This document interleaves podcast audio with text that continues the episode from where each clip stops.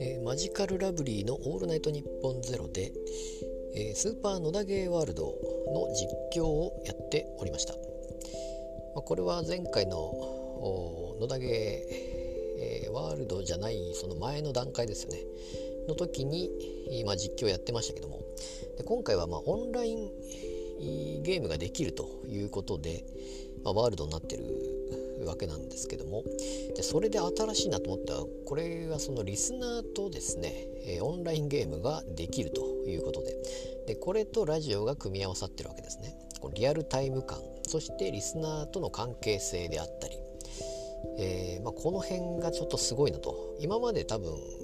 あんまりなかったような気もしますけども。例えばリスナーとの絡みっていうのはやっぱりメールでのやり取りであったり。そしてファックスでのやり取りであったり。で前ペコパの話でもありましたけどもそのファックスを夜中に送るということになるとコンビニでリスナー同士が会うことになると。いうわけでそれもなかなか面白いと思ったんですけども今回の場合はこのオンラインゲームで、えーゲームあのラジオを聴きながらですね実際にリスナーと一緒にゲームをすると。いう流れで当然つながりも強くなりますし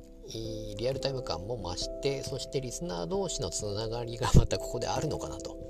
例えば毎週毎週例えばネタメールを送ってくる方であったりリアルタイムでリアタイしながらメールを送ってくる人の名前っていうのは結構名前というかラジオネームはみんな結構知ってる有名な方ってやっぱりいるわけですよね。でそういう方がこういうオンライン配信に入ってくるとおおってやっぱり思うわけですよね。そういうやっぱりなんかいいなと、えーリスナーとオンラインゲームを今後、まあ、定期的にこういうのがあると、